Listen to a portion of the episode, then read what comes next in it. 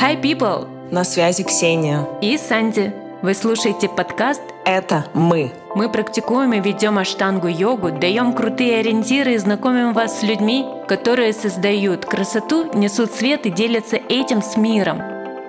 Мы 108% в эзотерике, но не отрицаем науку, поэтому в подкасте каждый услышит что-то важное для себя –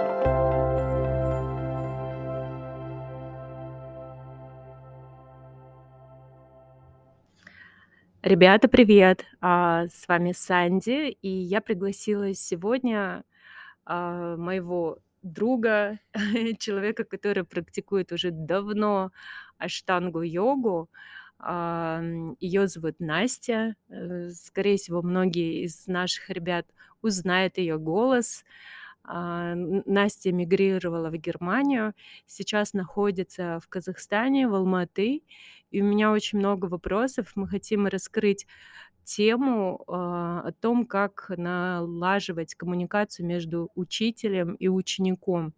Как э, ранее я говорила, в декабре упоминала о том, что вот я вижу пока э, такую классную миссию создавать а, синергию в зале на коврике. И я знаю, что нас слушают многие учителя по штанге йоги, и я знаю, что они многие проявляют большую мудрость, ментальное здоровье.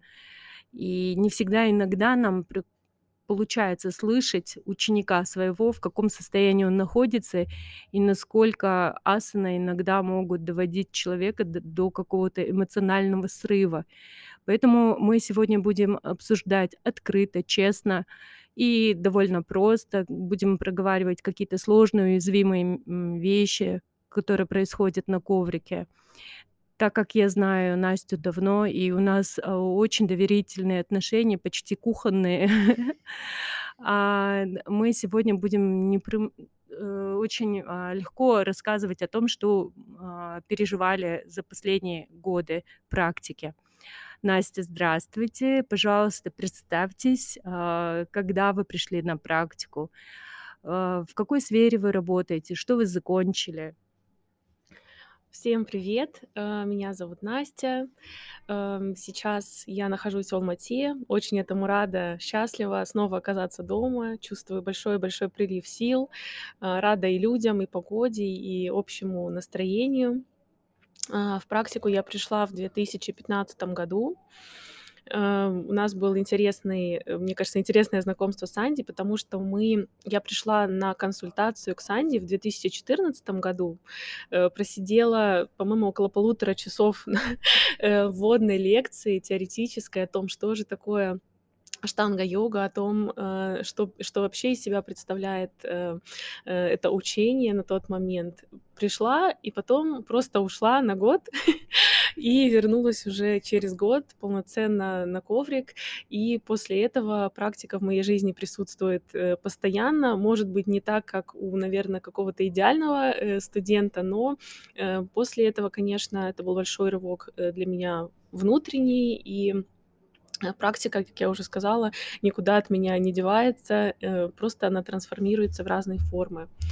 Э, я являюсь экспертом по маркетингу, закончила факультет мировой политики МГУ, до этого два года училась в Казахстане, в КИМЭПе на факультете госуправления, и, собственно говоря, уже больше 10 лет занимаюсь исследованием э, брендов, занимаюсь их созданием, э, выводом на рынок, э, адаптацией к тому, что происходит во внешнем мире, визуализацией.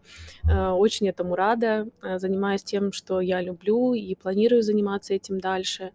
Эм, в свободной жизни от работы я просто девушка, человек, подруга, друг эм, все еще в поиске себя, э, в том, чтобы э, проживать свою жизнь максимально счастливо, максимально продуктивно а, и делать все возможное для того, чтобы э, качество моей жизни и людей вокруг, если я могу на это как-то повлиять, становилось лучше. Мы планируем записать 2 выпуска. В этом выпуске мы будем говорить больше про эмоциональное наше состояние, что мы конкретно пережили на практике. Я как преподаватель, а Настя как, э, человек, который практикует аштангу-йогу. А второй выпуск мы обязательно посвятим, а, тому, как создавать вообще, а, свой бренд – как преподавателю по аштанге-йоге. Это целое искусство, целая наука, и Настя даст хорошие такие советы нам для того, чтобы мы осознавали, что мы транслируем э, внешнему миру. Настя, я помню 2014 год. Э, это была первая моя поездка э, в Майсор. Я сама была на, на том пути, когда я изучала, исследовала а, эту аутентичную практику. И я помню, а, вы пришли, я вам просто вы были одними из первых, кому я могла просто пересказать то, что я сама исследовала. Да, я помню, как вы вернулись на практику. Я была И одна в зале, кстати, когда мы с вами встретились. Помните, это была лекция для одного человека. Да-да, и вас Гульнара привела Да, Тандыбаева. Она мне говорила, этому человеку обязательно нужно а, начать практику аштанги.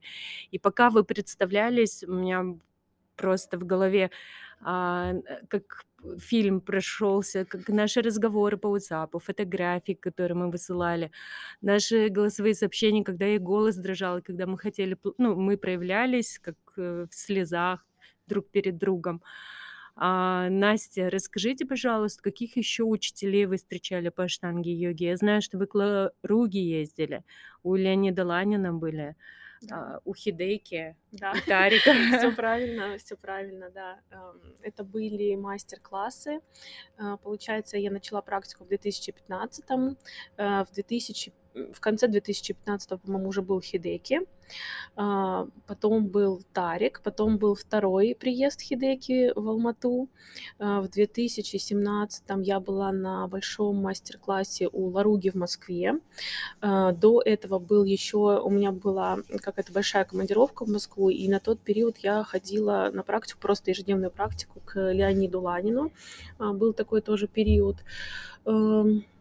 Ну, наверное, наверное, Ксения? все. Ксения, да, была Ксения, безусловно, в 2017 году, э, весной 2017 года она была здесь, в, в Алмате, э, и Ксения, эм, э, как бы я, мы об этом тоже говорили, что а на тот момент мне очень хотелось сделать стойку, и так как у меня была нерегулярная практика, стойки на руках, э, соответственно, у меня не было. И Ксения мне сказала, что Настя, будешь ходить, вот проходишь ко мне, я тебе дам, будешь без пропусков э, по утрам э, приходить, будет стойка, будем пробовать. И действительно так все и произошло. Вот, потом у меня было несколько попыток э, уже после переезда в Германию э, искать там преподавателей, хотя бы вот в таком ближнем, э, как бы ближнем радиусе, куда я вообще могла доехать на тот момент. Большинство преподавателей были любителями, скорее это был вообще такой не самый удачный опыт. У меня было три разных попытки пойти, вот, и э, основной вывод, который я сделала, что это, скорее всего, был упор в фитнес-йогу, очень много, очень много самодеятельности, и кто-то просто экспериментировал или что-то слышал, но м, практикой, к сожалению, я бы назвать это не могла, практикой, преподаванием, вот, но в, 2000, в конце 2020 года э, у нас э, с подругой был очень хороший опыт э, в обучения в институте, институте Аштанга-йога в Хайдельберге. Там есть разные преподаватели, часть из них авторизованная, часть нет, но это было за последние, наверное, 4 года максимально приближенное к к основному традиционному методу практика.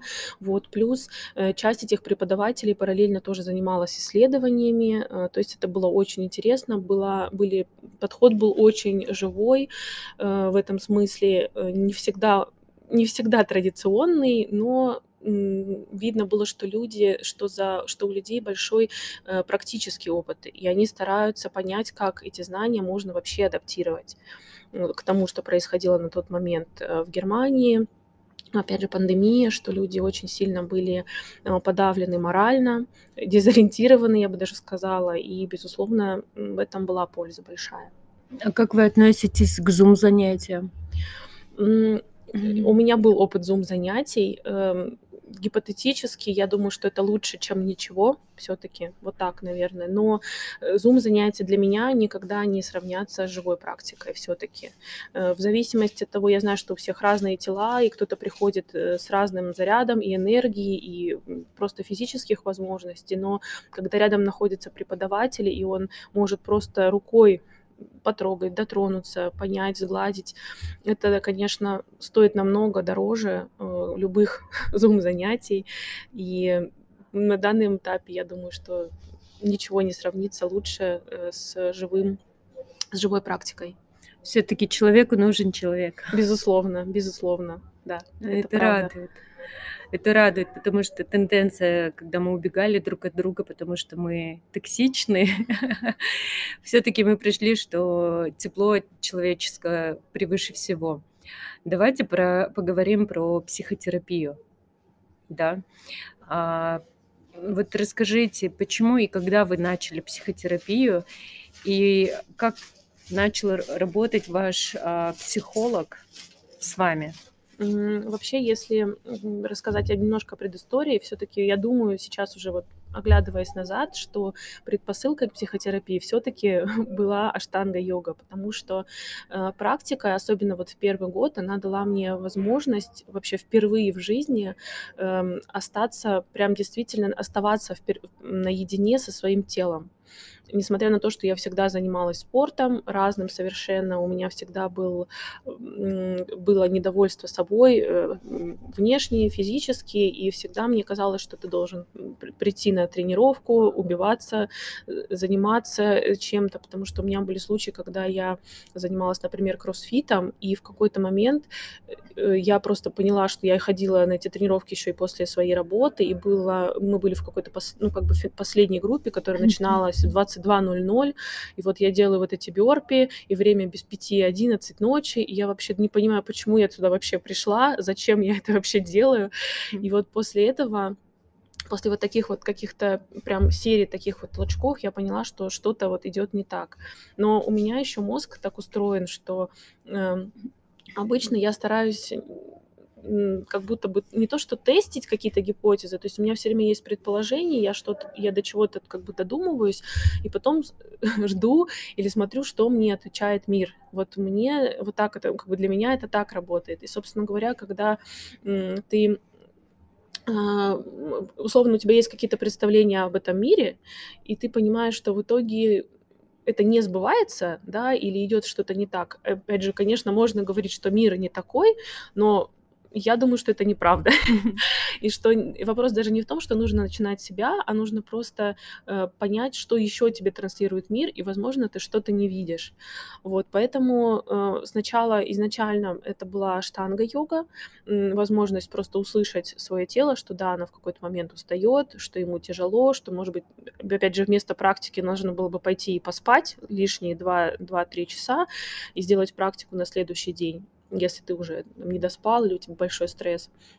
Вот, потом э, у меня появился просто такой поверхностный очень интерес к психологии. Я просто стала читать, что вообще, чтобы просто находить какие-то связи, что откуда идет, что, может быть, мне можно изменить, чтобы я э, э, была счастливой. Вот у меня был такой на тот момент такой запрос, потому что я себя чувствовала и не в том городе, как будто, и немножко не в том месте. И я думала, почему вот так у меня, а у кого-то вот так. И я, в общем, в этом был посыл и запрос, что я должна сделать, чтобы мне вот самой быть счастливой. Mm-hmm.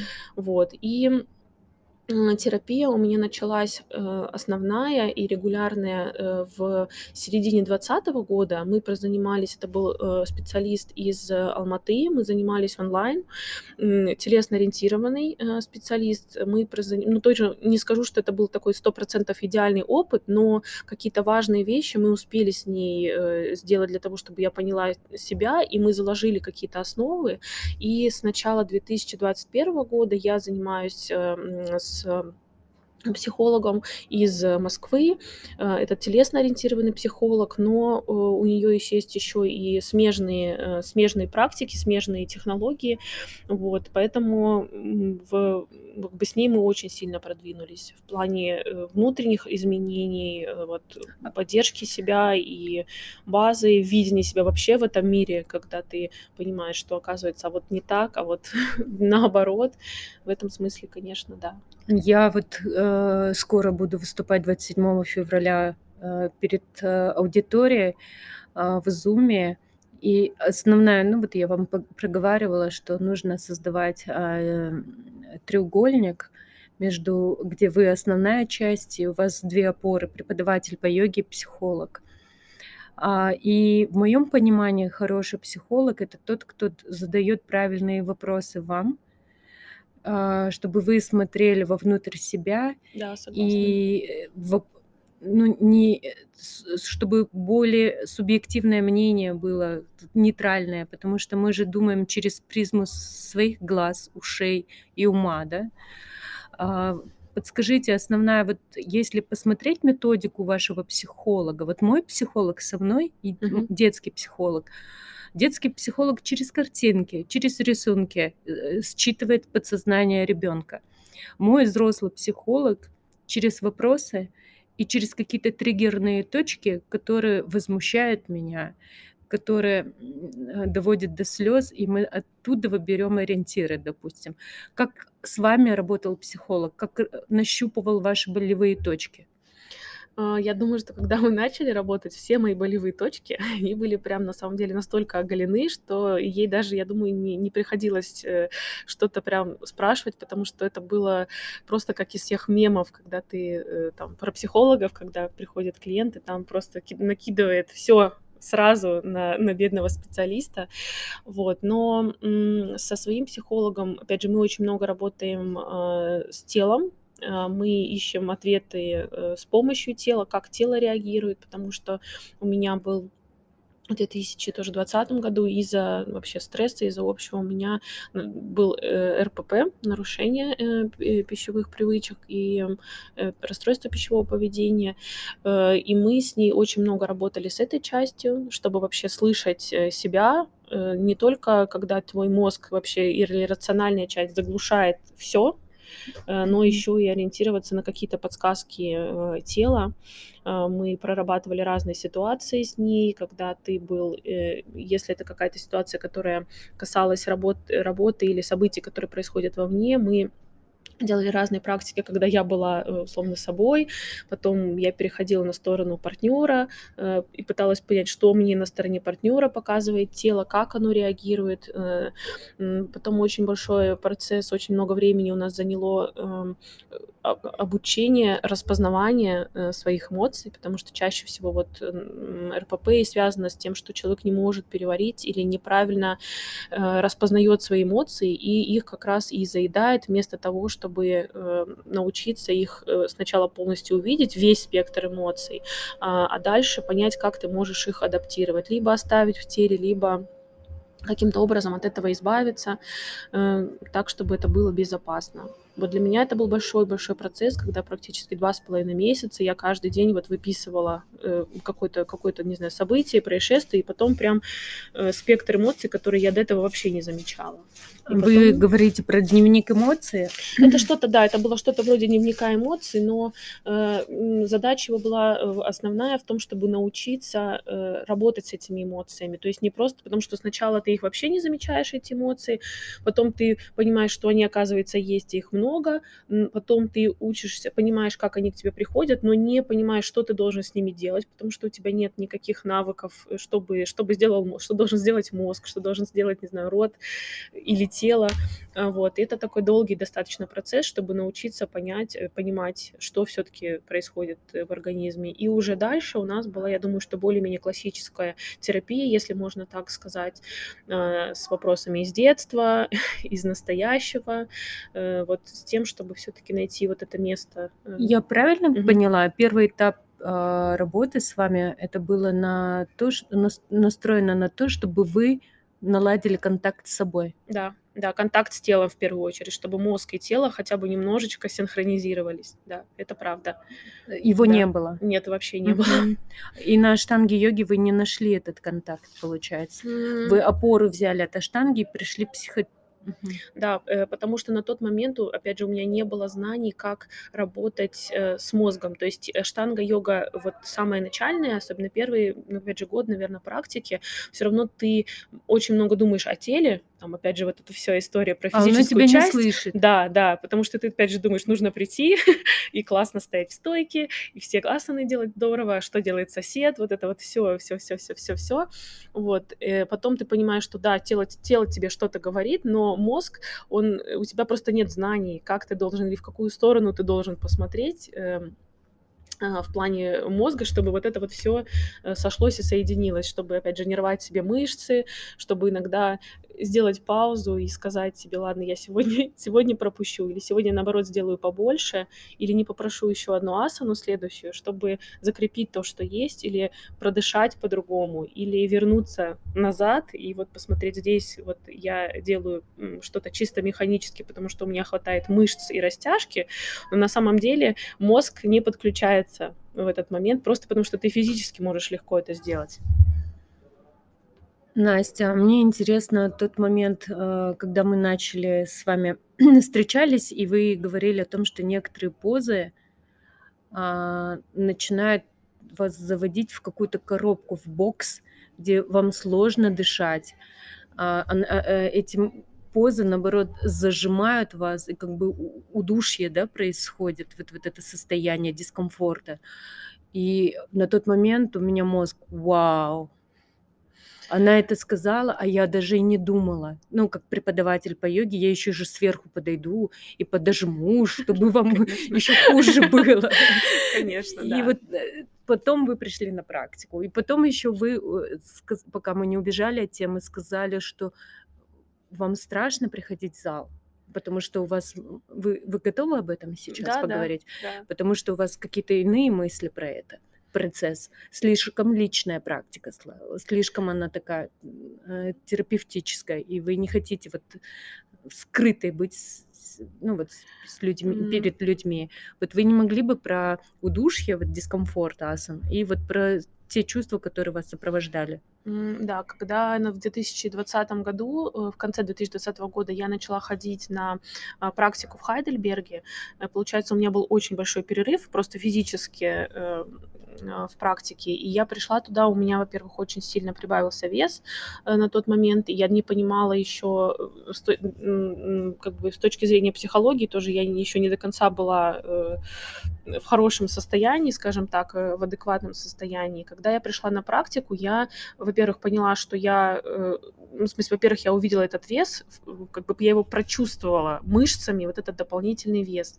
Я помню, что мы или у вас было обсуждение с Ксенией о том, что практика не меняется, э, с весом, с добавлением весом, и она она не меняется физически, потому что у тебя всё равно остаётся твоя растяжка, и у тебя всё равно есть, э, память тела. Она, это, безусловно, никуда не девается, сколько бы, условно, лет, э, там или месяцев не прошло, но меняется абсолютно ощущение себя и тела в пространстве. Это 100 %. Куда, где, как правильно удерживать равновесие. Где-то, если у тебя, опять же, э, если это лишний вес, то он по-разному откладывается в теле, у всех, э, по-разному. Особенно если мы говорим, например, как в моём случае, э, при большом я думаю, что и при большой потере, и при большом наборе веса. Вот, и поэтому здесь, э, опять же, и внутренние органы, они по-другому реагируют. Это же тоже и лёгкие, нагрузка на лёгкие. М, я хоть и не врач, но вот просто то, что я могу вот физически прочувствовать. Вот, и мне у меня, э, на тот момент от практики, э, было 2 чувства. Это чувство безысходности и чувство стыда. Стыда, э, в 2 сразу как бы направлениях. Внешне мне было стыдно, что у меня есть лишний вес, я захожу на практику, и я понимаю, что я самый, условно, там толстый человек в группе. И мне уже изначально было стыдно. А 2, э, стыд, он был связан, э, с тем, что мне было жалко своё тело, потому что я сама довела его до такого состояния. И третий был фактор такое давление в том, что, опять же, у меня, было, у меня была память э, тела и была э, память э, мышц, но не было физических сил, чтобы с этими асанами справляться, даже с теми, которые, которые у меня были прекрасные и которые я делала спокойно. То есть та практика, которая у меня была, ее уровень очень-очень сильно снизился. И точно так же был преподаватель, который хотел как лучше, который и нажимал от души, и, и опять же, потому что хватало условно гибкости вот этой вот физической части, все было замечательно, несмотря там, условно, на вес, на, на, жир, на жир где-то в каких-то местах, да, и в итоге я туда выходила, мне просто э, так, что у меня стояли слезы, эм, опять же, все вот это смешанный коктейль вот из этого всего, из того, что ты а, Опишите можешь. вот, вот это чувство, как будто вас побили или как, как будто вас в угол поставили, сказали, вот смотри, вот, вот, вот, вот. Ну да, это скорее всего чувство, но у меня вот преобладало именно чувство стыда, э, причем стыда как будто бы вроде не было никого, кто, мне, кто меня вообще стыдил, потому что ни люди меня не знали, плюс европейцы, они вообще в целом не, как бы не сходятся так, знаете, близко, они всегда все равно немножко на расстоянии. Но э, я, конечно, видела, опять же, смотрела на других людей, и я выходила оттуда просто с... Э, это даже было, знаете, чувство безысходности, я бы сказала, потому что я еще и не знала, опять же, если бы преподаватель, может быть, не вину преподавателя, может быть, мне тоже нужно было с ним как-то скоммуницировать, потому что я пришла, наоборот, вроде на позитиве и сказала, что я знаю, что мы там, что мы с подругой, что мы занимаемся традиционно, у нас есть знания, понимание, и он это понял по, как бы по технике, он посмотрел, что мы делаем, что мы вроде молодцы и не совсем начинающие, он это увидел и подумал, что давайте еще больше, давайте мы сейчас все проверим, все, что вы можете, все, что вы кнута. знаете, да, просто давайте, получается, давай, получается, давай, э, но э, то есть, опять же, ты, ты вылезаешь на какой-то вот физике, но не вообще вылезаешь мозгом никак. И поэтому после э, практики, или у меня были такие моменты, что уже где-то и в середине практики я понимала, что в какой-то момент у меня просто не справляются там легкие условно, да, и, и я думаю, что делать? Остановиться. Если остановлюсь, э, что подумает преподаватель, потому что он может, я могу его разочаровать, может быть. Но я думаю, в общем, вот это все такой вот микс из каких-то вот, потому что тоже каждый день практика была разная, что у тебя где-то превалирует одна эмоция условно, потом ты приходишь, вроде превалирует другая, но в целом это был такой, э, прям я говорю, такой какой-то череда вот такая вот от, от, от страха, отчаяния, плюс на тот момент, опять же, может быть, если бы мы, я думаю, может быть, если бы мы дольше были знакомы с, э, с преподавателем, я была бы, не была бы условно новичком, он бы, может быть, предложил какой-то поэтапный вход, может быть, еще что-то, но во-первых, и времени было мало, потому что у нас там еще к тому же был небольшой промежуток между локдаунами, когда можно было приходить физически, потом уже тоже было нельзя опять приходить. Вот. Но вот в этом смысле, конечно, было тяжко такой был опыт. Спасибо, что поделились. Просто сейчас а, сколько лет мы не виделись с вами? С тех пор вы пять лет здесь не были? Да. И да. та практика, которая у вас сейчас, ну вот когда вы зашли и начали практиковать, какой у вас запрос был, угу. а, нам, она большую разницу имеет а, на, по сравнению с той практикой, которая была в шале. Угу. В шале это был больше такой задорный интерес, такой спортивный интерес к асанам. И это были счастливые моменты. Да. А сейчас абсолютно. они взрослые, честные отношения э, у вас со своим телом, со мной. И скажите, э, сейчас присутствует, ну, мне кажется, есть в классе и юмор, и синергия, но это мне кажется теперь так. И после разговора мне одно кажется, вам другое, может быть, сложнее еще стало. Вот вы мне поделитесь вообще, как вы оцениваете. Для меня это впервые такой подход, когда мы э, знаем, вот параллельно есть а, традиционная штанга-йога, и параллельно наша жизнь и наше мироощущение, которое направлено на исцеление. А, вот сейчас как вам по вкусу практика, или все-таки есть такое, такие мысли, но ведь это не так. Мы же сейчас, я вам, ребят, скажу, мы сейчас стул э, используем на практике, мы отдельно используем. кирпичи используем на практике. А мосты как мы делаем? Мы э, закладываем э, пропсы, да, не пропсы, это э, специальные такие подушки для йоги и пробуем в мостах постоять, так чтобы ничего не зажимало, чтобы у человека лицо не синело, но он мог раскрываться в другую сторону. А, мы иногда срезаем практику просто потому, что э, сейчас вот э, человек себя, ну вот Настя, помните в первый день, когда вы легкие восстанавливали, вот, и это далеко не аштанга-йога, ну вот э, а, она есть виньяса с аштанги-йоги, но она ориентирована на ощущениях Насти. Вот у вас какие сейчас мысли по поводу? Вы доверяете процессу или Да, я абсолютно доверяю процессу. Опять же, если э, вот пользоваться моей моим подходом в плане тестирования вот реальности, да, и того, что она мне показывает, я вообще поняла, что для себя, для того, чтобы, опять же, достигать своих каких-то целей внешних, любого, любого рода, э, мне важно, и я хочу, и мое тело должно быть на моей стороне. То есть я не могу сражаться со своим телом и еще э, сражаться с внешним миром. И для того, чтобы э, тело встало на мою сторону, я тоже должна стоять на его стороне. Ну, ты цитата. Ну вот, поэтому я сейчас стараюсь не думать о том, что, опять же, мы где-то срезаем то, что мы срезаем. Настя, у меня вот следующий вопрос. Я знаю а, ту практику, когда вы пришли в шалу, да, это такой конфетно-букетный роман с практикой, когда вы друг друга влюблены, какая-то химия существует, было много задора, а, на этой энергии приезжали классные преподаватели в Казахстан, это подкреплялось, потом дополнительно это какая-то ресурсная энергия вас повела в Москву, там еще вы получили допинга своего. И та практика, которая сейчас у вас, она же другая, она иная, передо мной другой человек. Передо мной человек, который вызвал меня, мы посидели, вы проговорили, это все равно ход в свою сторону, да, вы проговорили то, что вы ощущаете. И, и, и ну, у меня цель другая сейчас, не загонять вас на лед-класс, чтобы до посинения потом в каких-то деструктивных эмоциях выходили, проживали дальше жизнь. И сейчас же мы используем стул.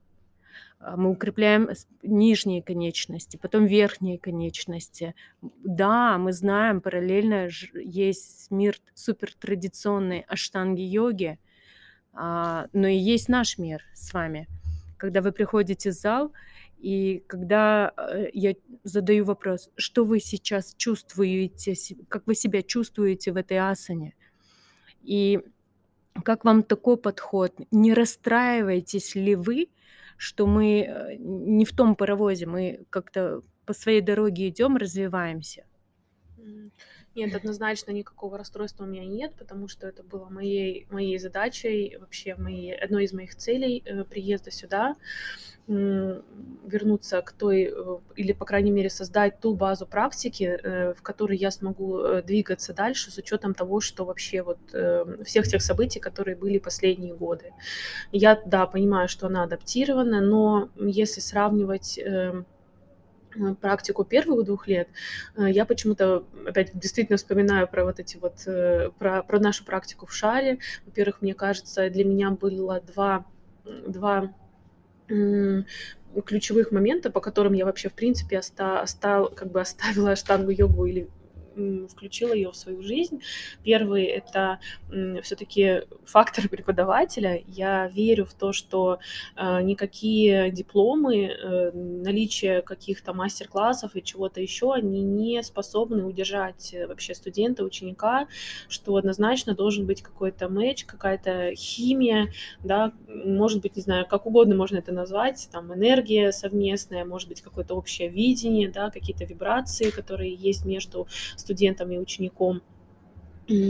И второй фактор это были люди э, в шале, потому что почему-то там была такая классная, э, я не знаю, группа.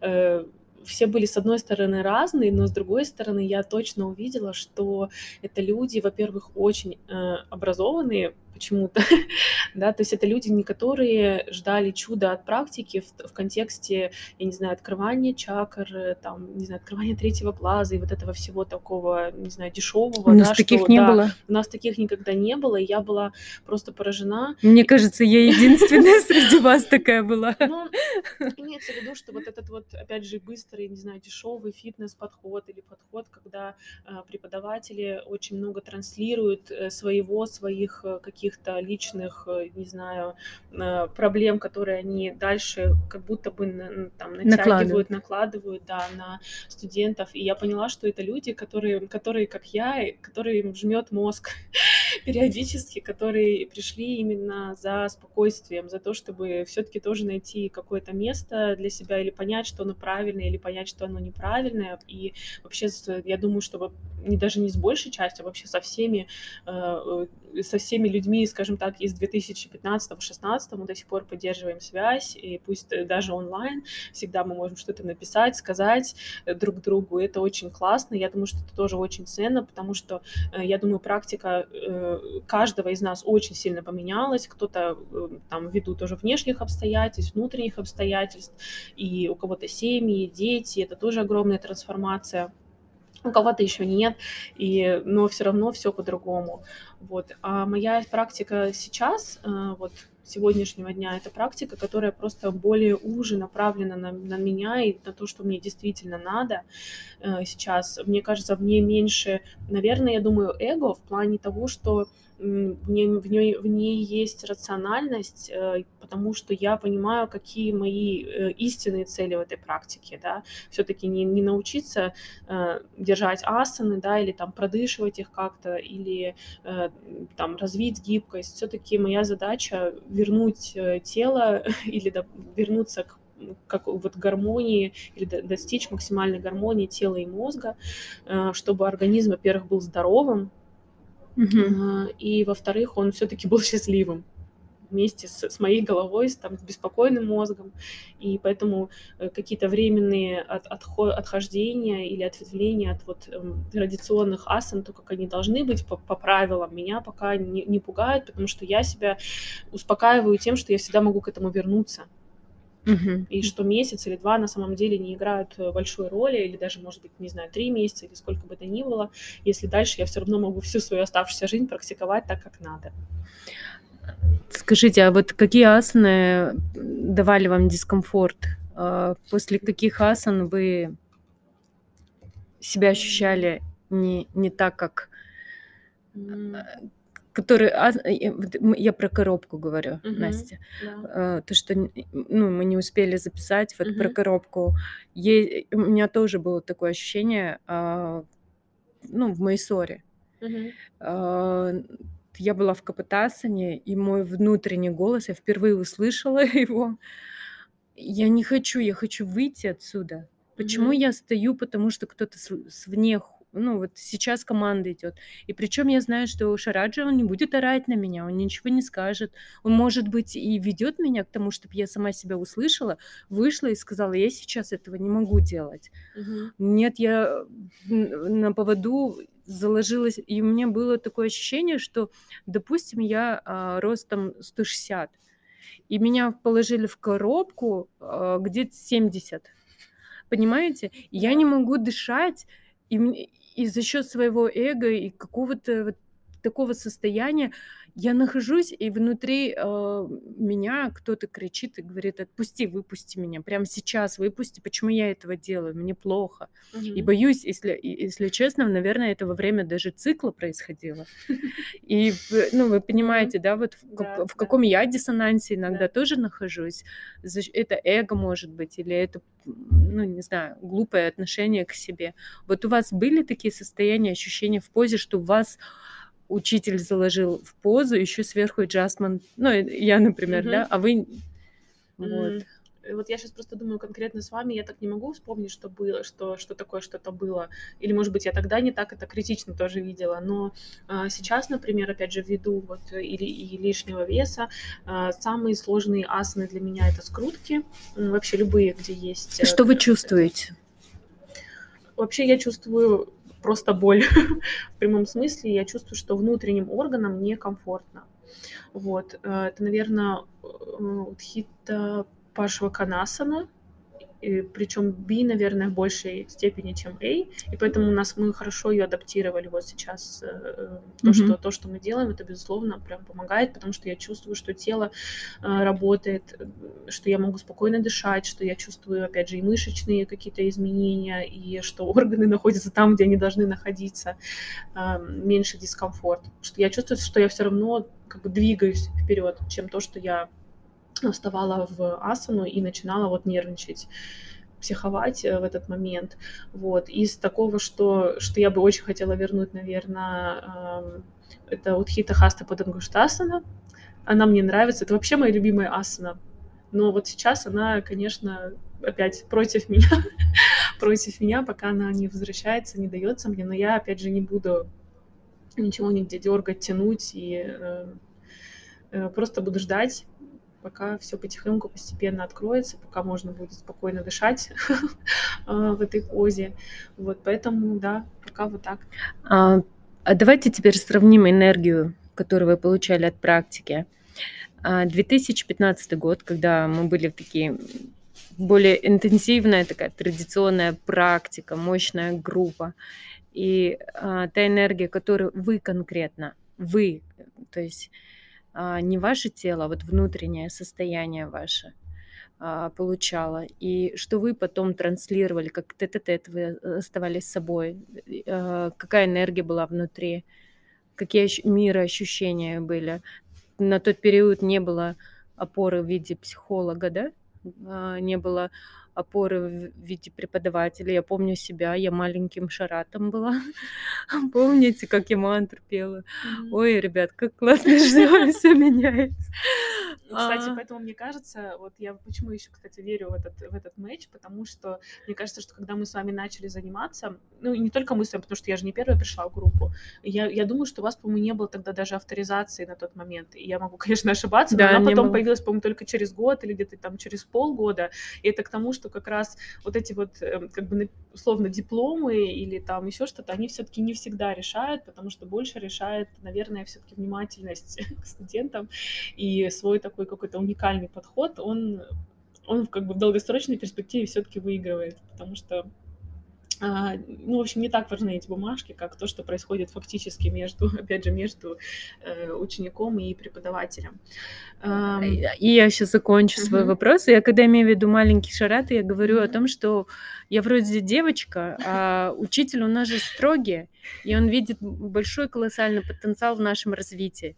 Поэтому он как по-отцовски может прикричать, поднять. Но э, в моем пересказе в 2014-2015 году я иначе, иную информацию пересказывала вам, как ученикам. Я э, слишком много утрировала и перевоплощалась в другого человека. Я это помню, девочка, ребят. Девочка и дракон внутри. А, да. И вот та энергия, которую вы получали, и от меня, и со своим сознанием. А, и та энергия, сейчас я чувствую, что присутствует в зале не только Настя. Где-то внутренний голос отражается как ее, ну вот, терапевт, какой-то внутри создался калькулятор, который говорит, Настя, а как ты себя чувствуешь сейчас? Я понимаю, что здесь mm-hmm. несколько ряд субличностей, и их надо всех выслушать. И та энергия, которая вы сейчас, мне кажется, есть и юмор, мы можем посмеяться, можем остановиться. И я даже, ребята, могу спросить, Настя, музыку поставить? И тогда они берут, и Настя, и Аня руки поднимают, да, ставьте, слишком как-то я в стрессе нахожусь. И, так, и мы говорим на практике, вроде Майсор, на одно дыхание, и стеклянное, э, стекло потеть должно. У нас нет такого. У нас все мягко проходит, все нежно проходит. И та энергия, которую вы сейчас получаете, а, как она влияет на вас? Сейчас однозначно положительно. А, мне кажется, вообще вот это вот, э, вот этот момент э,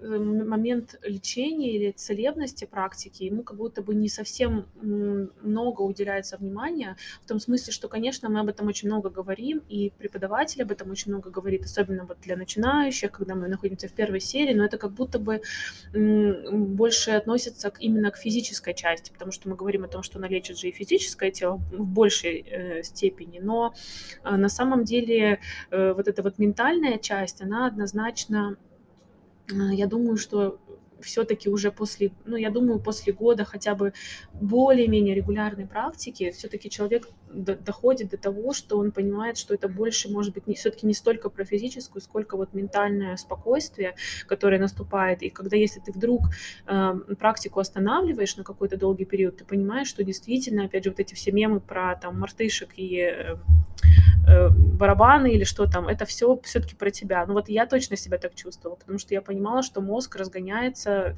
и ты вообще не можешь его потом а, никак остановить. Ну, для меня это, по крайней мере, было так. А, сейчас, э, опять же, я не, я не так это вижу, потому что мне кажется, что вот, наверное, все-таки возвращаясь именно к преподавателям, к учителям, э, я понимаю, и очень часто много вообще преподавателей, которые пишут, что они работают в традиционной э, системе, в традиционной практике, но на самом деле все-таки нет двух одинаковых преподавателей никогда.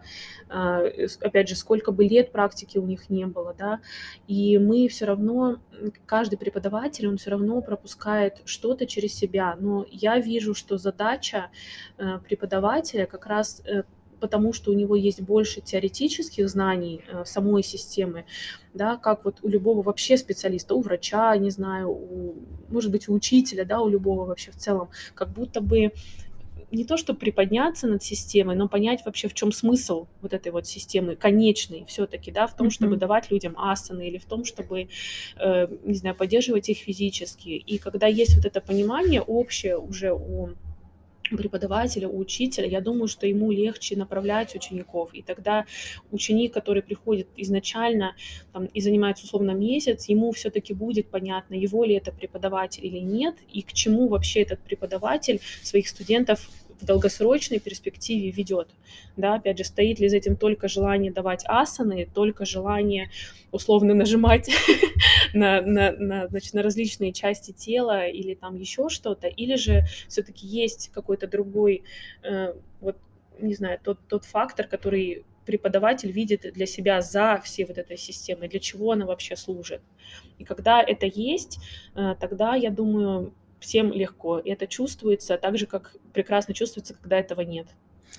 Знаете, что я вот э, у меня в голове метафора, зная вашу историю, а, ребята, я сейчас попробую описать такое ощущение, что вот э, палка, палка, это штанга-йога. И Настя держалась за эту палку двумя э, десятью пальцами, сильно сжимая, еще зубами. И что произошло сейчас, на моих ощущениях, что вмешался психолог и по пальчику разнял, разжал зубы ее и сказал, тебе нормально так? И вот, вот этот сам момент, сама транзакция, когда вы отпустили эту палку, отошли и сказали, а, я буду играть, как на пианине на этой палке, пока мне хорошо не станет. Вот э, что именно, как оно произошло, повлиял, я не знаю, вот как работает, где волшебство психолога? Это вопросы, это беседы, как она довела вас до такого, что вы через тело мудрости отпустили палку и фраг... момент... сейчас вы возвращаетесь к этой палке, когда вам надо укрепиться, подпитать себя, ну, э, раньше отношение другое было к этой палке. Да, потому что раньше тоже у меня были свои какие-то разные внутренние страхи. И, кстати, когда я переехала в Германию, вот я помню, что у нас даже была с вами беседа, и периодически мы вот тогда еще списывались, переписывались, когда э, я остановила практику, в смысле прям совсем ее остановила, потому что я поняла, что долгосрочная практика, она ведь очень сильно успокаивает мозг в целом, да, когда э, ты уже в какой-то момент чувствуешь, что на самом ты ты как бы видишь, опять же, не, не черное и белое, ты видишь много других цветов вообще в целом, вот даже в повседневной какой-то жизни, которые ты раньше не замечал, и одновременно тебе мозг как будто бы говорит, ну все же хорошо, вот ты же уже уже же у тебя все хорошо, и когда, допустим, я переехала э, в Германию, я понимала, что, или точнее у меня был страх, что если я продолжу практику, эта практика, она мне, она будет как бы всегда держать мой мозг в спокойном состоянии, и я не смогу э, ну, как бы продолжать как бы условно не то, что даже сражаться, а добиваться своих целей, потому что там мне нужно было и э, ну, как бы просто жизнь устраивать, потом поиск работы, и мне казалось, что если я сейчас буду продолжать практику как бы так же интенсивно, как она была до этого, uh-huh. э, то меня, э, просто еще с учетом, опять же, атмосферы в Германии, где все вроде бы тоже расслабленный, и никто так, не знаю, не борется, как мы привыкли, да, э, мне казалось, что, наверное, мой мозг меня остановит, и я где-то сама застряну вот в, в, каком-то, в какой-то непонятной точке и не буду стремиться дальше. Угу. И поэтому где-то, на, мне кажется, что там, по-моему, на полгода точно я ее отменила, скажем так, прям осознанно, и понимала, что мне нужно было как будто бы вернуться немножко к вот этому состоянию беспокойного мозга, чтобы он меня двигал дальше, чтобы я двигалась, двигалась, двигалась. Угу. А как сам процесс, вот за счет вопросов, э, вот, вот этот? Сначала за счет сначала за счет вопросов, а потом э, вообще вот люди, как я это для себя поняла, что все-таки, точнее у меня это произошло вообще даже не, не не связано с практикой это было. Это было так, что мы вообще разговаривали про самооценку в целом, про людей, чье мнение нам важно, да, и я помню, что Катя мне сказала, что э, просто посмотри на это глазами другого человека. Э, получается, что я для себя поняла, что мы сами даем другому человеку власть над нами. Э, в том смысле, что я вот для себя цитату держу всегда, что условно красота в глазах смотрящего, но и все остальное тоже в глазах смотрящего на самом деле. И если я говорю, что я э, э, завишу условно на 100% от мнения своего учителя, э, то это мой выбор. Uh-huh. Да, какой бы это, ну, вдруг это не очень хороший учитель, uh-huh. но я сама даю ему власть, uh-huh. э, условно над собой командовать. Угу. Да. Э, То есть мое счастье зависит от этого человека. Да, да, да. И когда мы понимаем, что все-таки ну вот если совсем грубо, что да, наше счастье в наших руках, но еще и то, что мы своими глазами должны учиться смотреть на себя. Вау. Вот это вот очень важно. И даже если, опять же, это, я так понимаю, что это все равно долгий процесс. это, это если, наверное, этого нет в детстве или тебя не научили этому в детстве, ты можешь этому научиться сам во взрослом возрасте. все это работает. Просто это займет немножко времени. И если сначала вот эта вот возможность видеть себя или, или э, видеть, смотреть только на другого человека в каких-то сложных обстоятельствах, этот фокус уходит другому человеку, то потом ты учишься этот фокус оставлять себе. Правильно я понимаю, вы сейчас говорите про то, что вначале нужно взращивать эмпатию по отношению к себе. Да, однозначно, однозначно. И, и только э, когда присутствует эта эмпатия, потом вы этот опыт можете перенять на окружающий мир. Да, да да. Угу. Это также про любовь и нелюбовь других людей к тебе, про, опять же, осуждение э, других э, людей э, тебя или там, опять же, принятие, непринятие. Но это все одно. По-хорошему, это твой взгляд на тебя только твой. А слово как эмпатия, любовь, это вот такие высоковибрационные слова, а они уместны или совместимы со словами условные? Или все-таки это все должно безусловно а, любить себя, безусловную эмпатию проводить. Mm. Там есть какой-то э, Грань есть, да, есть. есть. Я думаю, что изначально, э, э, опять же, ты должен стоять на своей стороне. Вот, вот и все. Это очень, с одной стороны, так звучит просто, но с другой стороны, это не всегда получается в разных обстоятельствах. Mm-hmm. И если у тебя есть базовая вот это вот хотя бы просто желание или установка стоять на своей стороне, это и будет та база вот безусловной любви. Mm-hmm. А дальше ты уже можешь из этой базы э, понимать, как далеко ты можешь зайти, как какие, опять же, какие ну, здесь... насколько плотные, условно, твои границы, как ты можешь, можешь ли ты их вообще подвинуть, хочешь ли ты их подвинуть, для кого, почему. И тогда ты понимаешь, что да, вот твой взгляд такой, твои глаза тебя, тебя саму видят вот так, и подходит ли тебе, что другой человек видит тебя вот так? Сейчас я вспомнила парня, его Дос зовут. Я э, вела ему персональные классы. И я сама такая пришла озабоченная, отвела классы, и у нас, он мужчина, у нас максимум 10 минут разговора бывает. И как-то ему сказала, знаешь, Дос, а, сейчас я сокращаю классы, я не могу одному человеку вести, потому что мне нужно сконцентрироваться и понять, что я буду делать дальше. От этого момента зависит, что будет потом. Ну, причинно-следственная связь. А он мне ответил, ты знаешь, Санди, вне зависимости, какой ты выбор сделаешь, нужно задуматься, как ты думаешь а потом выбор делать. Да, все правильно. это, этот момент, ребята, это когда тебе твои ну, ученики, грубо говоря, ну, я не люблю эту формальность, но человеку, кому ты передаешь знания, тебе в ответ, а, как Хидеки говорил, ростки в начале. Мы с Досом давно знакомы. В шестнадцатом году я приходила к ним вести, по сей день веду. И эти ростки начинают расти, и я уже э, смотрю и сама учусь от того, что но я не хочу сказать, что Дош благодаря мне, у него свой биологический возраст, mm-hmm. своя дхарма, он ислам, а, там берет знания. Но в плане того, что в этот момент я стала его учеником и услышала. И вот сейчас я слышу от вас, от вас, что вначале нужно разобраться в содержании, ну, мы вернулись к предмету йоги. Да. Йога есть да. остановка колебания ума, да, а, к содержанию ума. И только после этого понятия понимать, куда дальше стрелять. Да, это правда, это правда, иначе ты будешь просто либо двигаться, опять же, плыть по течению.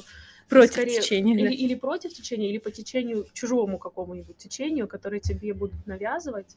А, а еще, мне кажется, эта история с ДОСом, вот то, о чем мы с вами говорили до того, как включился микрофон, это про партнерство как раз э, ученика и э, учителя что это вообще другой уровень отношений, да, когда вот немножко грань, она смывается, условно у вас есть, э, когда вы на коврике, это одно, но чуть-чуть дальше за ковриком вы понимаете, что у вас разные какие-то разные знания, так что вы можете дополнять, и мы полезны друг другу по разным mm-hmm. каким-то таким, может быть, совсем даже неожиданным причинам, причинно-следственным связям, которые изначально не, нельзя уловить. Мне кажется, вот это очень важно. Давайте вернемся э, к тому а, рассказу, когда вы говорили, что вы полгода не практиковали. Угу. А, знаете, кто вспомнился? Вспомнилась Ксения, угу. которая а, недавно в подкасте говорила, вот мне важно, чтобы по всем фронтам все было нормально. Ведь она адекватные вещи говорила. Она говорила о том, что а, у человека были отношения, Мгм. У человека была, ну, как бы работа, сфера деятельности, была практика. То есть а, э, не только практика. Бывает то, что мы давим только в сторону практики, и у человека нет ни работы, ни отношений, ничего. И это тоже его выбор. И я знаю, что есть ребята, которые выбирают вот э, более аскетический образ жизни. Но а, если это их выбор, если они счастливы, это здорово. Но бывают люди, вот о чем вы говорили, иногда это выбор другого человека, а не того человека, который пришел на йогу. Да, да. Э, и э, человек, который утерян и не знает, что он думает и как он к себе относиться, он э, начинает, опять же, аскетический чужой образ жизни по течению другого человека вести. Угу. И вот э, полгода, я правильно поняла, вы остановили практику на паузу, поставили, потому что, во-первых, вы себя э, ментально успокоили. Я вернусь, это долгосрочный проект. Я уже замужем за йогу, да? Да, да. Э, я не собираюсь разводиться, а, но я должна по другим фронтам а, поставить опору, чтобы там тоже рыски шли. Да, это правда. Вообще, опять же, мой вот такой просто чисто не знаю, по мои ощущения, даже вот э, по нашей группе, вот там, условно, с 2015 года, там тоже же были очень разные люди, и были люди, которые были очень преданы практике э, в плане хождения от, от, не знаю, два раза в день, каждый день, семь дней в неделю. Такие были, да, были, там, условно, менее, менее фанатичные. Мое наблюдение такое, что э, опять же, люди в зависимости от внутренних все-таки травм, да, от того, с чем они приходят изначально в йогу, они как будто бы опять же, может быть, это невольно происходит, но ты как будто бы перекладываешь вот эту надежду, э, что все будет хорошо на практику. Отчасти это ответственность э, и преподавателей тоже, да, ну, вот, вот мы тоже. об этом говорили, да, когда ты приходишь, и преподаватель тебе говорит, сейчас все будет, вот ты только начни, и все будет но, опять же, мы понимаем, что, наверное, нет, да, и кто, кто, кто занимается, кто находится в практике, понимает, что, к сожалению, быстро это не произойдет. Ну, я сейчас добавлю немного эзотерики и спешу с себя ответственности. Мы тогда еще не наступила эпоха водолея, и мы все были незрячими. Возможно, возможно, что это так, да, и действительно люди эм, это может быть отчасти, вот сейчас уже там, добавим немножко психологии, это, наверное, все-таки чуть-чуть детская да, позиция. Если бы психолог это услышал, он бы нам так сказал. Да, это да. детская позиция. Но я думаю, что как взрослые люди мы должны просто принимать, что у нас, наверное, все-таки не может быть такого, что я думаю, что зрелость, по крайней мере для меня, я заметила эту разницу, когда мы должны мне хочется думать, что все-таки вот глобально наша жизнь, да, это все-таки бег на длинную дистанцию. Это такой очень длинный марафон, и может быть такое, что в какие-то моменты ты, не знаю, ты концентрируешься на дыхании, в какие-то моменты ты концентрируешься на мышцах, да, если можно такую метафору привести, да, но суть в том, что ты, даже если ты не успеваешь э, на 100% по всем сферам, да, ты можешь ты как человек сам решаешь. Все сферы жизни у нас одинаково развиты на 100% или на 90%, и они сейчас. В первую очередь это понимание все-таки, что, чего именно тебе хочется сейчас или нужно, или важно сейчас. А второе, что если даже не получается сделать что-то с первого раза, оставь, выдохни и продолжи, продолжай, продолжай, продолжай, продолжай. В этом и суть вот этой взрослой жизни, да, в том, что ты просто балансируешь между семьей, работой, практикой, не знаю, телом, дружбой, э, личным каким-то развитием. Потому что ты просто вот эти шарики, ты их как будто бы перекатываешь или подкидываешь сначала один, потом два, потом три, и вот... Жонглируешь. Да, ты просто жонглируешь и понимаешь, что да, сейчас так, и сейчас так, но ты все равно это контролируешь. Все равно просто сейчас такой фокус. А вот у нас, допустим, сейчас внешние обстоятельства такие, что, не знаю, у нас вот пандемия была, у нас то, у нас все, да, что-то не пошло не так, как ты планировал, что-то пошло не так, как ты задумал, но в конечном итоге все равно ты решаешь, куда ты направишь силы, для чего ты направишь эти силы, как будет. Ты все равно можешь загадывать, ты все равно можешь двигаться, действовать, даже если медленно. И я думаю, что вот в этом, наверное, не то, что это секрет, но я вот для себя так это как-то представляю себе так, что так это должно работать. Ну, вы сейчас чаще улыбаетесь после практики? Однозначно, сто процентов, сто процентов, потому что я сейчас вижу для себя практику просто как э, классный момент, во-первых, с собой, как классный момент э, хорошего того, что я делаю для своего, для своего тела, э, для опять же, для, для здоровья моего мозга, для спокойствия моего мозга. И если мне будет хорошо, значит, и людям вокруг будет хорошо, значит, может быть, я кого-то не обижу, может быть, буду внимательней кому-то, может быть, мне будет просто больше сил, и я с кем-то проведу больше времени, э, или, например, какая-то интересная история для моей работы мне придет в голову, я что-то смогу потом, какую-то идею воплотить интересную или увидеть какой-то э, ход, который я не видела раньше. Но ваш, ваш партнер, ваш бойфренд, он чувствует, что практика работает во благо вам? Или он э, иногда говорит, твоя йога вы все там такие святые. Э, ну, вообще для моего партнера пока йога выглядит как что-то вообще мега космическое, если честно, потому что он э, больше такой, ну, материалист, наверное. Он земной человек, да, он э, тоже работает в сфере IT, но у него вот мозг такого классического айтишника, я бы сказала. Поэтому какие-то вещи, опять же, плюс он европеец, и какие-то вещи, в принципе, там, в сфере из, из вообще из разряда вот духовности или сердечности, я бы даже сказала, что они бы иногда пугают.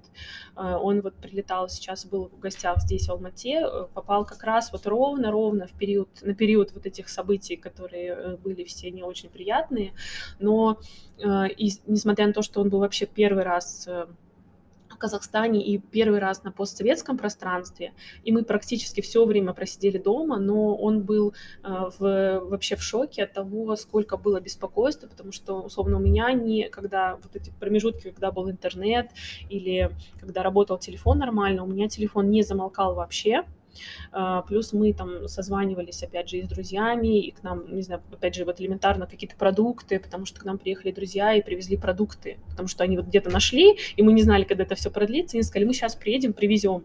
И они привезли нам какой-то хлеб, лепешки, еще что-то. Приехала, не знаю, сестра вот с мужем, привезли ему PlayStation, чтобы ему было не скучно. И он вообще не понял, почему эти люди что-то для нас делали, потому что он мне говорил, Настя, что, почему они приехали?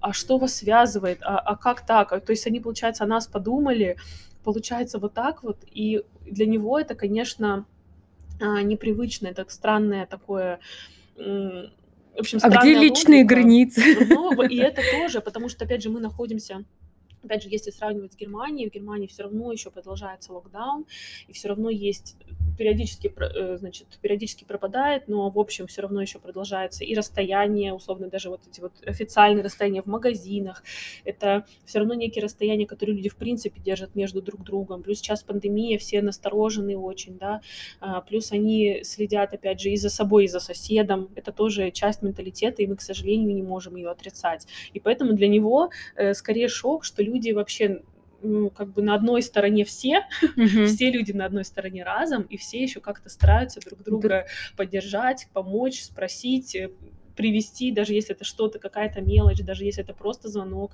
сказать, что там нам включат интернет, или мы ждем, что мы узнали, включат интернет через час, не спите, mm. или его включили, просыпайтесь. Братство да, такое. Да, и, конечно, для него это не совсем понятно. А теперь давайте еще по другому фронту пройдемся по поводу вот практики. Я спросила практика и отношения, вы ответили, да? Mm-hmm. А теперь давайте следующий фронт. А, практика и родители.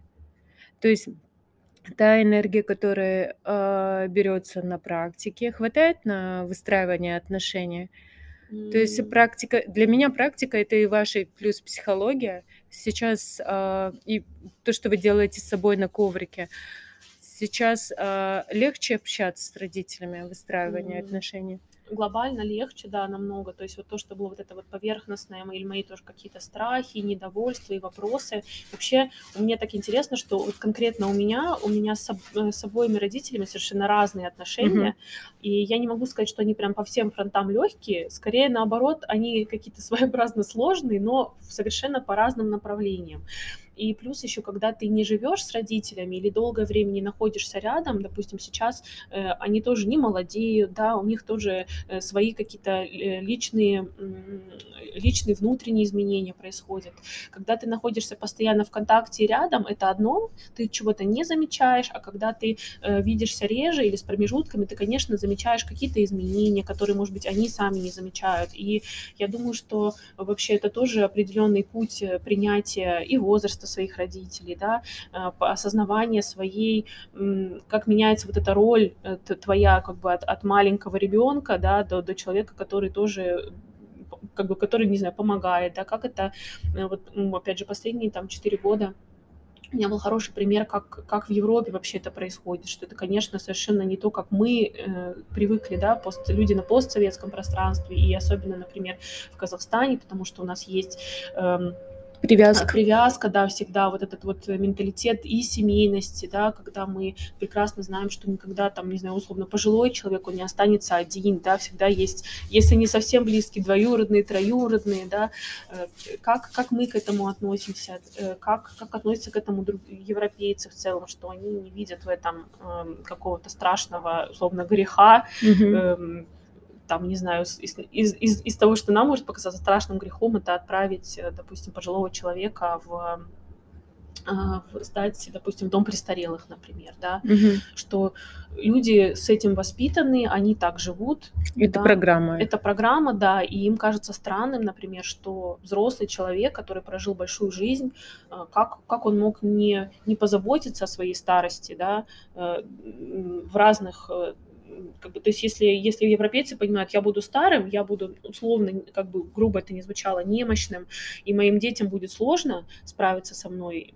не знаю, выносить утки, может быть, сделать уколы, может быть, еще что-то такое. Они говорят, нет, у нас есть возможность, вот у меня кто-то скопил деньги, кто-то говорит, не скопил, там государство поможет. Но в целом это нормально, я все равно буду любить своих детей. М. Да, у нас это скорее всегда действительно драма, это предательство, это невозможность и недопустимость того, что такое вообще может произойти, да, даже если мы знаем, что и детям иногда бывает очень сложно, да, и потому что медицина у нас немножко другая здесь, как это травмирует и детей, насколько люди потом с, с травмами живут всю свою оставшуюся жизнь, что они сделали, что они не сделали, могли ли они сделать лучше, да, в этом смысле я стараюсь сейчас, пока я тоже еще в поиске баланса, он мне не, всегда срабатывает, но я думаю, что я к этому иду, и так как эта работа все-таки и с головой очень большая в первую очередь, и ее можно сделать, то я думаю, что я и в этом смысле тоже приду к гармонии. А, а теперь, ну вот такой интересный, один из заключающих фронтов. А, вы практика и работа. Как вы М. реализуете себя? Если хватает энергии или вся энергия уходит на нижнюю планку? Ну, чтобы А, понятно было, потому что ребята, э, ну, слушатели подумают, о чем она, как она сопоставляет. А я хочу вам сказать, ребят, я грешу тем, что могу стоять на руках долго и забываю времени, а потом мне не, не хватает энергии на что-то другое. И я вот сейчас вы выступаете для меня учителем. Мгм. То есть вы проявляете, показываете, вот баланс можно этот выдержать, если что-то убрать, и вернуться к долгосрочному проекту, ну, к пониманию. Вообще, эм, я для себя нашла баланс такой, что практика однозначно помогает мне в работе. Э, я узнала об этом и поняла это еще где-то в 2016 году, потому что, во-первых, это успокаивает мозг все-таки, да, Угу. плюс с учетом нашей э, вообще, как бы сказать, нерегламентированности, вот корпоративной культуры, да, или мы Мгм. приходим на работу, чаще всего у нас нет каких-то общих правил, как условно в Европе, да, у них там всегда все, все четко знают, кто что может кому говорить, кто не может, в каком тоне, да, они люди с этим живут. У нас, к сожалению, не так это все очень по-разному. И раньше, допустим, я э, поняла для себя, что какие-то именно отношения или несогласия рабочие, ну вот рабо- по рабочим вопросам меня вообще способно было, я не знаю, убить. Мне казалось, почему я же работаю, как меня могут не любить э, коллеги, как, э, как она может там что-то, или он может не понимать. Или я до что-то такое. 12 буду работать, Да. чтобы быть хорошей, чтобы меня полюбили. Например, да, я столько сделала, да, а, а почему незаметно, а почему мне не то, почему мне не это. Сейчас э, с началом практики у меня так еще совпало, что я пошла на практику, и потом через несколько месяцев у меня появилась новая работа с очень большой ответственностью и оперативная, и просто в плане масштабов. На тот момент Не будете меня- говорить, где работаете? Нет. Ну, Пока не она очень в крутом месте работает, ребят. Э, Но это было пока еще была здесь, в Алмате. И там был тоже очень такой разный коллектив. И я бы даже сказала, что э, там люди не, не то, что меня прям не любили, но такое была очень сильная враждебность еще, и связано это было с тем, что просто там очень редко приходят новенькие люди, да, и там все как бы такая команда, они все друг друга знают, и я себя чувствовала, конечно, очень сильно не в твоей тарелке, но меня это не убило э, морально, в смысле, я просто поняла, что тоже нужно искать выходы, и когда ты приходишь со спокойным мозгом, тебе не хочется кричать на человека, тебе нет времени на то, чтобы его там ненавидеть или ждать от него какой-то подвох. Вы про сублимирование говорите? Э, да, потому что ты приходишь, у тебя действительно холодный мозг, и ты действительно понимаешь, что да, если он сейчас тебе там, не знаю, даже нахамил или проигнорировал, опять же, это, наверное, его какие-то проблемы, комплексы, у тебя есть свой фокус, у тебя есть задачи на работе, ты можешь, если ты не нервничаешь, не психуешь, э, не отдаешь вот куда-то туда свои эмоции, твоя работа может стать круче. Ты можешь предложить решение, до которого он не додумается. Классный вопрос Вот, возник. да. Классный вопрос. Мгм. Классный тост, да, такая шучу. Да, А, смотрите, Как вы думаете, есть такая гип гипотеза, то, что когда ты внутренне полностью прорабатываешь свою основу, создаешь опору, а, можешь понимать, что люди, а, транслируют тебе, что это не о тебе, человек начинает не только духовно, но и как личность расти.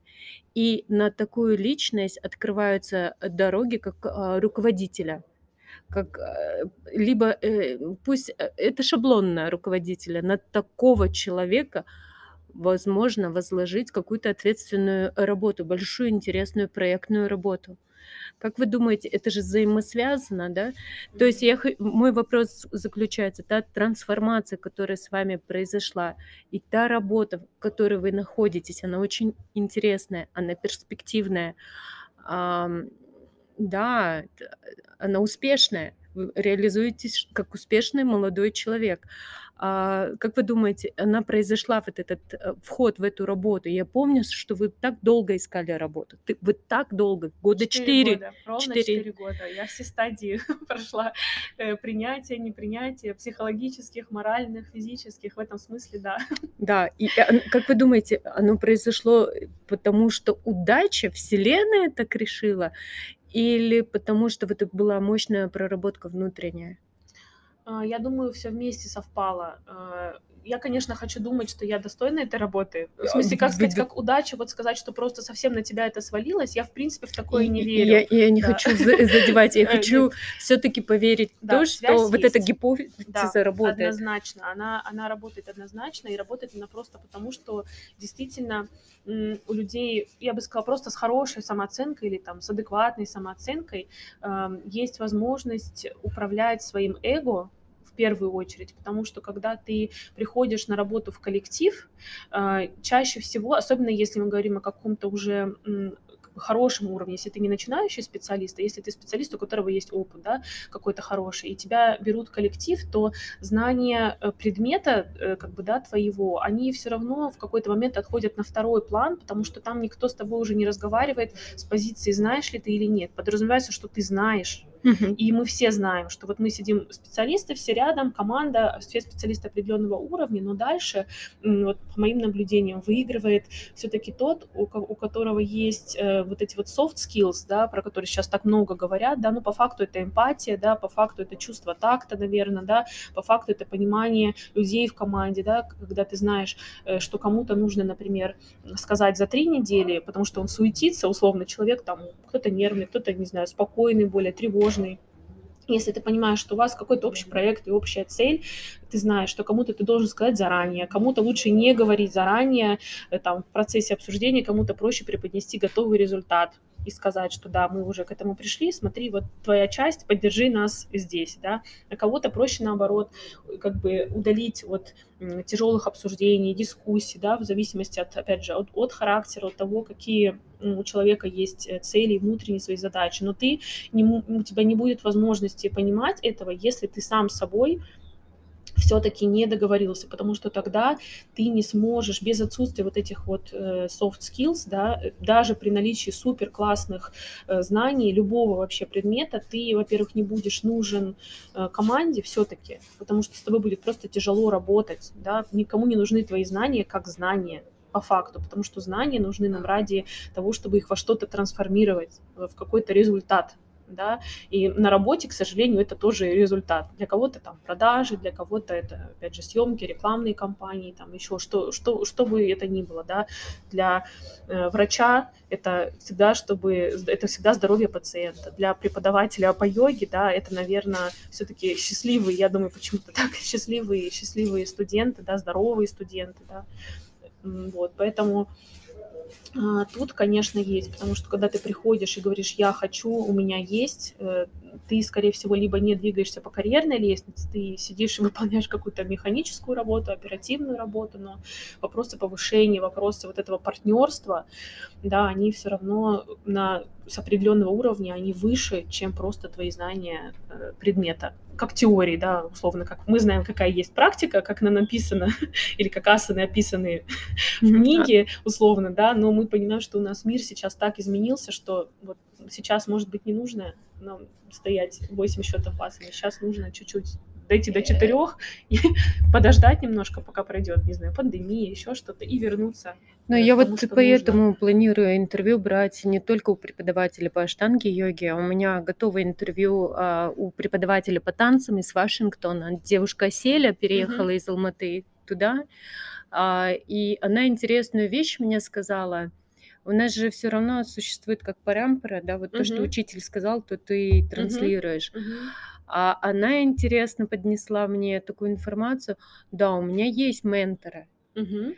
а я учусь у них, uh-huh. но я потом даю своим ученикам, и они мне обязательно фидбэк дают. И если им это не подходит, я убираю эти какие-то моменты, которые нужно накладывать на ученика.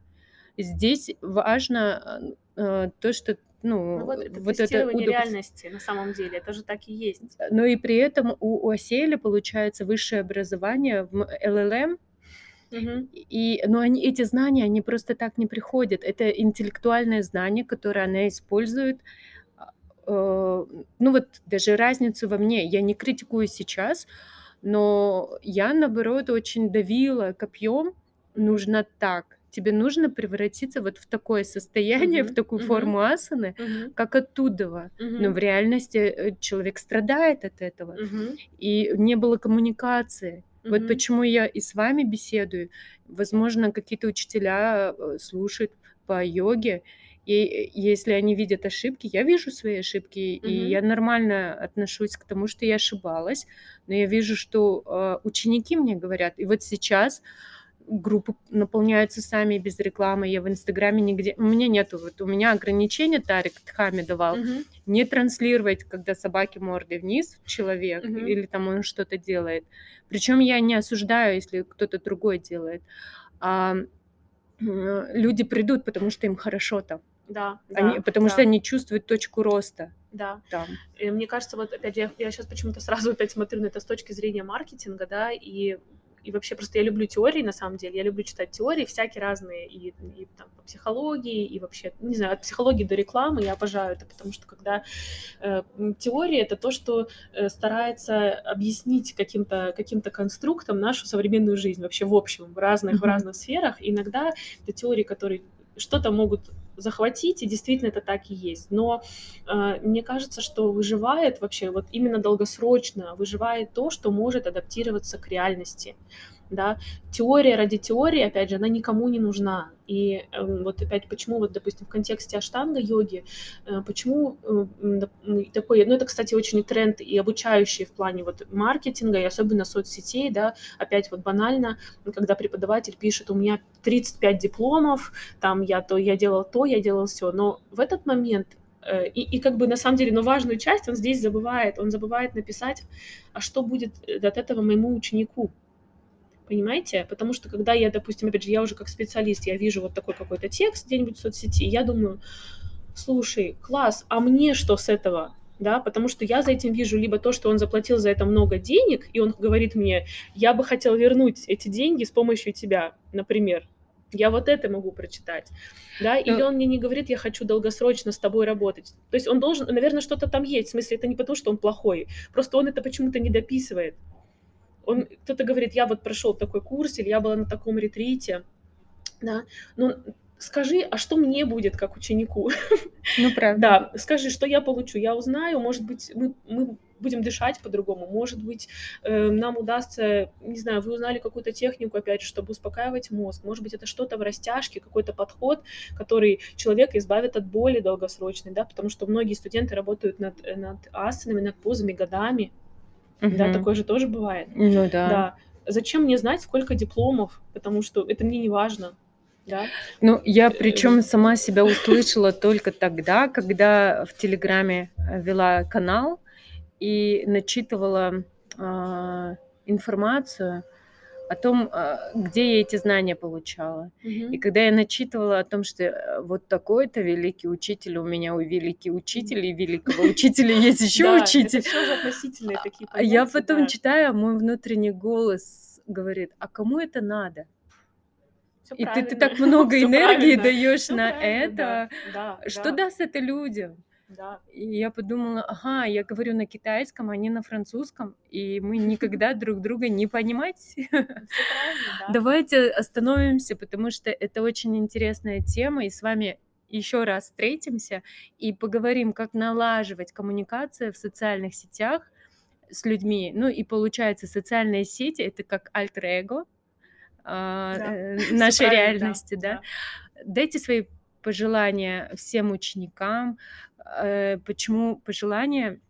Опять дискоммуникация произошла, ну, не недопонимание. Смотрите, прошлый лет-класс, э, когда мы ви я вела, я остановилась, опять я увидела, что я опять подвожу их в коробку, э, людей. Я говорю: "Hey, стоп, ребят, во мне есть паттерны, когда я могу, а, очень громко говорить и вас гоняю, и я вижу ваши лица недовольные, а, брови домиком, глаза на выкат. А, а я не хочу, вы такие красивые".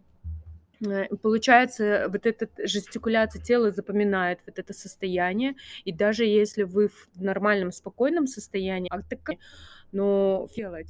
И вот потом у меня колебания ума в этом направлении, и только в 2 часа дня я услышала, о чём я вообще вещаю. Вот пожелайте ребятам, которые практикуют у меня сейчас, которые только начинают нет, знаете, пожелайте тем, кто нас слышит.